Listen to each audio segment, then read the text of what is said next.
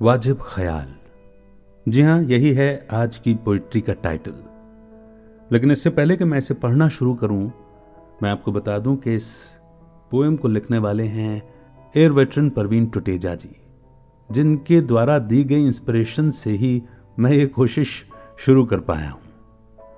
और वाजिब ख्याल जो है वो वो एक कहानी भी है और एक कविता भी है। लेकिन ये स्टोरी जो है वो पोइट्री के फॉर्म में है। आइए, शुरू करते हैं आज की पोएम वाजिब ख्याल।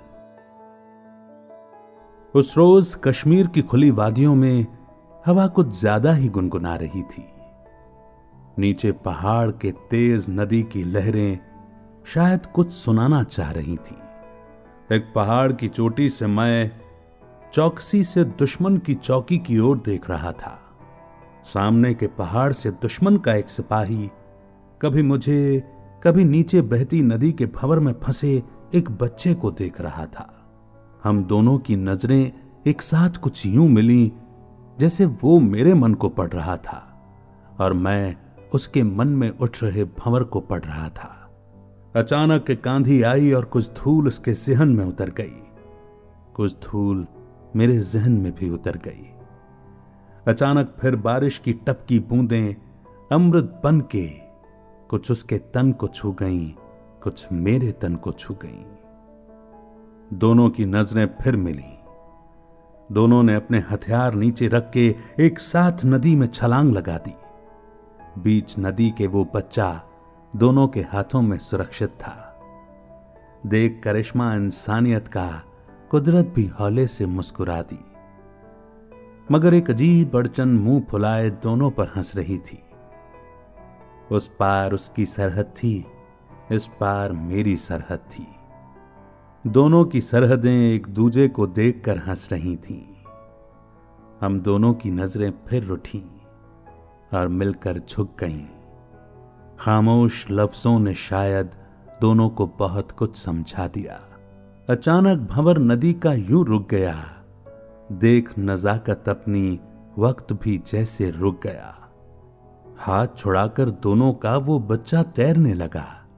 एक लहर आई, बच्चे को नदी के उस पार पहुँचा दिया। हम दोनों ने फिर खामोश नज़रों से एक दूजे को देखा। मैं अपनी ओर, वो अपनी ओर चल दिया। अपनी अपनी चौकी पर पहुंचकर दोनों अपने हाथ यूँ हिला रहे थे, खामोश लफ्जों से शायद मजबूरी अपनी एक दूजे को समझा रहे थे। सिलसिला अपने मकाम तक बस यूँ ही चल दिया। कुछ रोज बाद हम दोनों एक दूजे से फिर खामोशी से मुखातिब थे। कभी फिर मुलाकात हो, जहन में ऐसे कोई इरादे भी न थे।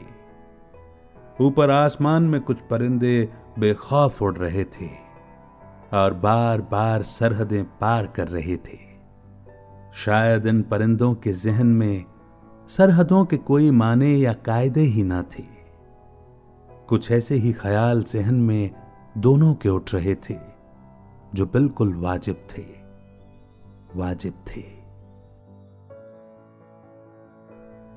उम्मीद करता हूँ कि यह पॉडकास्ट आपको पसंद आ रहा है, लेकिन क्या आप खुद का पॉडकास्ट लॉन्च करना चाहते हैं और पॉडकास्ट को एक व्हीकल के रूप में इस्तेमाल करके अपनी अथॉरिटी क्रेडिबिलिटी और पहुँच को बढ़ाते हुए अपने इन्फ्लुएंस के दायरे को बढ़ाना चाहते हैं, ताकि आप अपनी सर्विस और प्रोडक्ट्स को और भी लोगों तक पहुँचा सकें। तो डिस्क्रिप्शन में दिए हुए फ्री वेबिनार के लिंक पर क्लिक करें और समझें कि पॉडकास्ट आपकी कैसे हेल्प कर सकता है।